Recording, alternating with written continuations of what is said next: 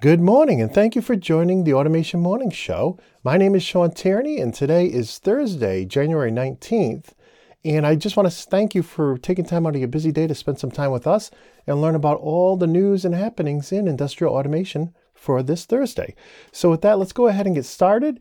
And the first article I have here this is one about Phoenix Contact acquiring IS5. Now, I usually don't cover these because there's not a lot interesting in them, but I've never heard about IS5. So, um, I wanted to see what they made, and they make some pretty cool stuff. You can see here um, a lot to do with networking and networking software. So I thought that was pretty interesting. So uh, Phoenix now owns them, Phoenix Contact, and uh, it'll be interesting to see how they integrate that line into what they already have. Next, we want to take a look at this Opto blog from Opto22. Now, we had talked about the onshore well site automation show 2023 down in Houston and online. And, um, you know, I saw this article come out uh, last night that says that they're going to be doing some demonstrations of using their Groov EPIC PLC and IO with MQTT. So I thought some of the viewers might be interested in that demonstration. So I wanted to bring that up. And our next story is uh, this is from KUKA Robots, and uh, they have this uh, this great new product line that can lift up to I think it was 1,700 pounds or 800 kilograms. And um, you can see it's different because it has that double arm design there for the base arm. And uh, the new line is called the KR FORTEC Ultra. And apparently, this was something that uh, the customers were asking for. They wanted robots that could pick up something heavier. And so I just found this really interesting. Um, if you want to know the details, if you have some heavy lift applications for robot arms, definitely check this out. And I, am sure other manufacturers do something similar, but this was just news uh, last night, so I wanted to bring it to you this morning. So, with that, I will go to the next article here. And uh, this is, uh, as I uh, mentioned earlier, I've been following uh, several of the forums out there from the different major vendors. And um, this was a post by Ron Bliss over on the uh, Engage forum from Rockwell. And I thought it was very helpful because it goes through and talks about, you know, what just came out, you know, 118, what just came out with FactoryTalk Linx Gateway. So, you know, as you probably know, RSLinx Classic has kind of been depreciated and Rockwell's moving towards supporting FactoryTalk Linx Gateway and all their products. Linx Gate Linx FactoryTalk Linx or or RSLinx Enterprise as it was formerly known, you know, was redesigned from the ground up to be super efficient with Rockwell's current generation of products, the ControlLogix and CompactLogix, right? Where RSLinx, you know, that really goes all the way back to WINLinx and was designed for the uh, PLC 56500 type applications, Data Highway Plus applications. So, um, and while it works really well, you can understand why they'd want to do a rewrite, you know, several years ago to, to make something that's really uh, optimized for the ControlLogix and CompactLogix. And, you know, it's grown to include RSLinx Gateway, I'm sorry, FactoryTalk Linx Gateway, that really kind of tries to take the place of RSLinx Classic Gateway.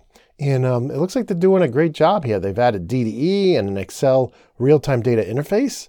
Like a lot of people want to get data right from their uh, uh, Rockwell PLCs into uh, Excel. And um, they got a lot more uh, support for the OPC UA. And uh, just a lot of news here. There's also news, um, recent news about RSLinx Classic. So if you're not familiar, version 4.31, I don't even have this installed, um, just came out and it has the latest uh, V35 EDS files built in. You know, V35 came out in in uh, late uh, late last year. We had um, the Rockwell folks on the show, on the podcast, talking all about V35 and what's going on with that. We also had the hardware guys on talking about ControlLogix as well. So um, check out the Automation Podcast if you missed those shows. But um, just a great post by Ron. You don't often see product managers posting and interacting with the customers directly in a forum. And I, I just want to give kudos to Ron. I, I also put an invite to him to see if he wants to come on the uh, the automation podcast and talk to the audience. But uh, I, I really support this. I think this is just a great way to to really um, talk directly to to really you know interface directly to and bring information directly to the customer because everybody's so busy it's hard to actually find time to sit down with your local rep you know if, if you have any left in your area i know several spots have been closed over the years so with that every wednesday which was yesterday uh, grace has a what they call a hump day blog and uh, this is another good one. They always have a cartoon too, which I always I always enjoy. But this is another one that talks about material handling. Okay, and uh, you know what the challenges are. You know, in the past, a lot of material handling was just from, you know, either unloading a pallet or loading a pallet, right, or boxing, casing, or, um, you know, transferring material from one machine to another or one cell to another, not a very long distance, right?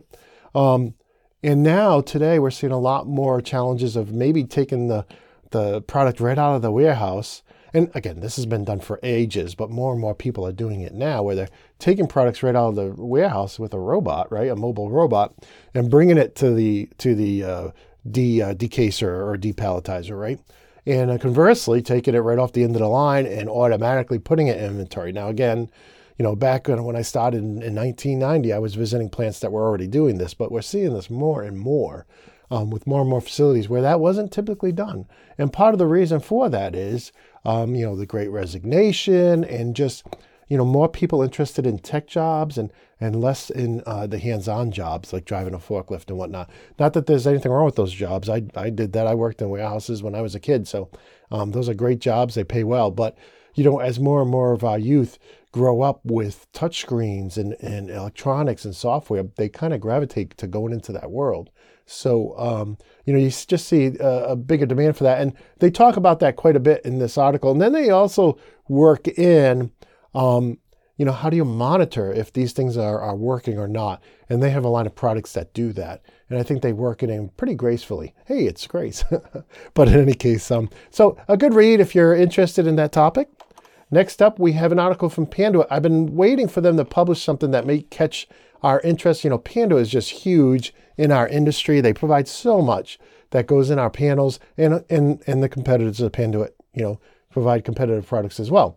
But in any case, um, they have so much that that uh, that applies to industrial automation, but they also work in so many other industries that a lot of their articles and blogs haven't really been focused on us. But this one is, and um, you don't think this is funny, maybe, but it's it's about the different types of adhesive backed mounts. Okay, now, you may say, why are we talking about this? But, you know, I really, this is pretty important because if you buy the wrong type of uh, sticky backs, I like to call them, um, you know, they'll fall off. They just don't last. Matter of fact, I've seen it in uh, here around the studio where, if, you know, some of the, the devices, some of the products don't, they just don't last in, when it gets down in the 50s and 40s, you know. And um, in any case, so this really goes back to three different types of adhesives that go on the back of the products like this.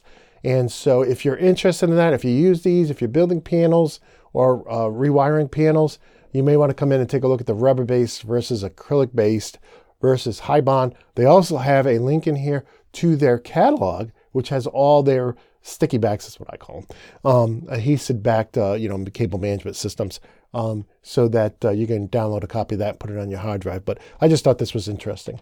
Um, next up is uh, an article from SME, and uh, this is entitled Smart Ways for Manufacturers to Embrace Industry 4.0.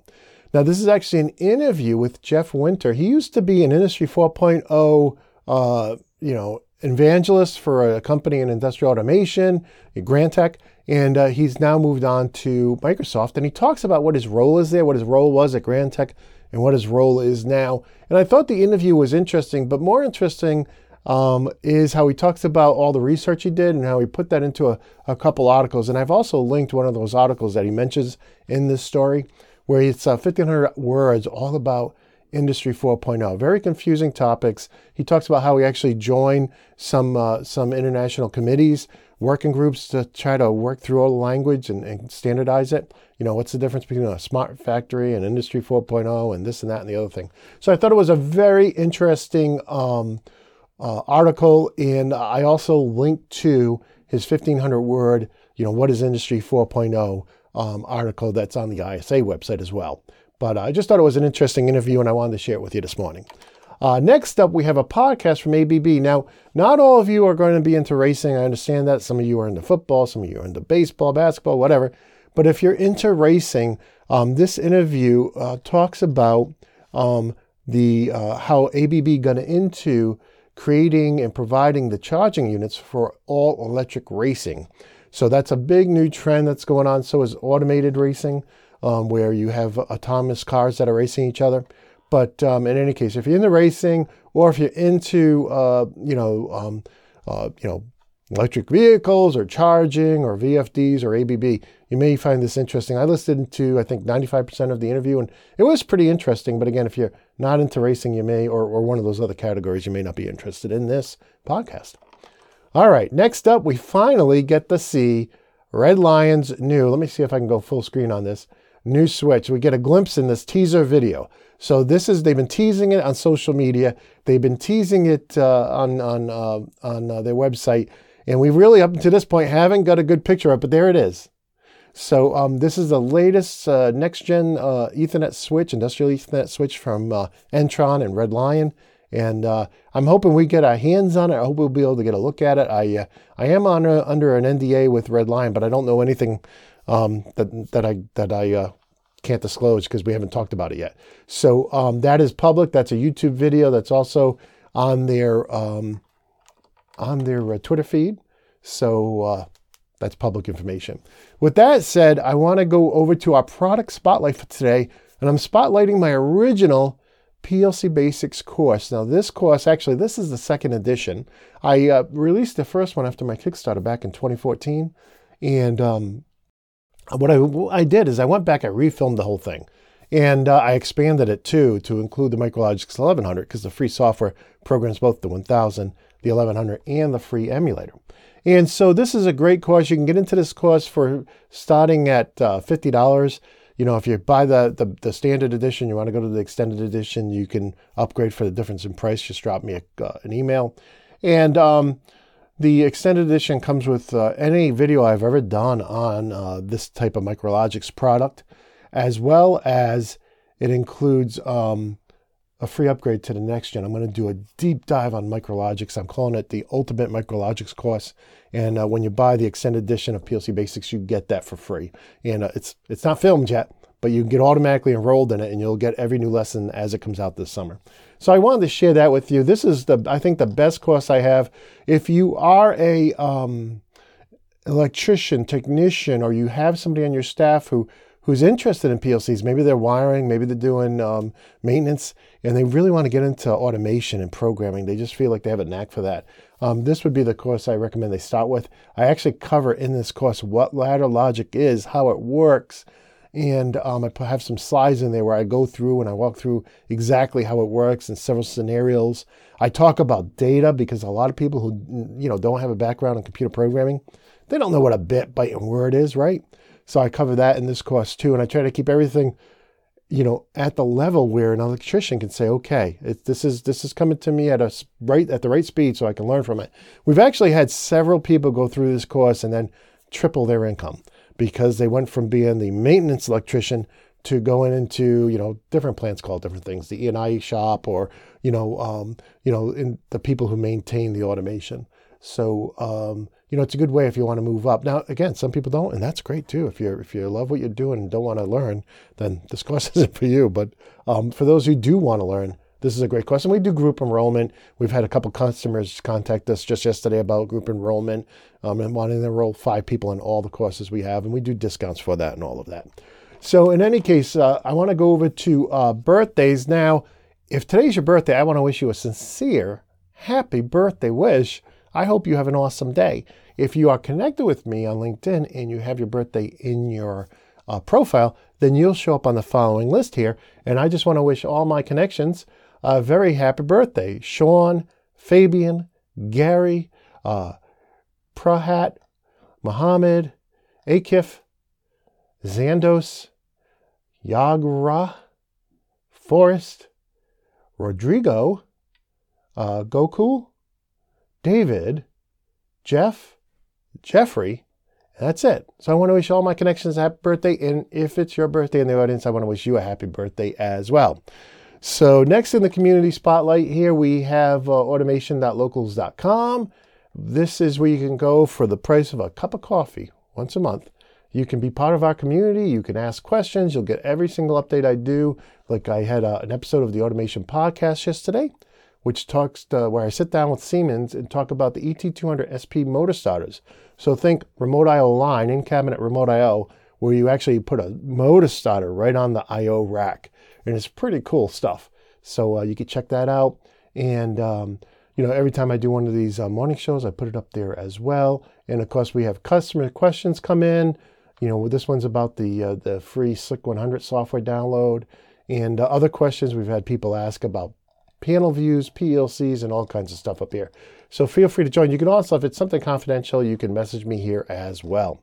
With that, I want to go over to the automate.news site. This is where I put all the links every morning to everything uh, that we cover in the show. And uh, once the show is done and I go to uh, start editing it and rendering it, um, I'll also do a text version up here at the automationblog.com. So if you find yourself in a place where you can't actually listen to uh, the show, you can always read about it here, right here at theautomationblog.com. And I also include the links up there as well. Okay, so with that, that is the end of today's show. I want to wish you all an awesome Thursday. Stay happy, stay healthy, and stay safe. And until next time, my friends, peace.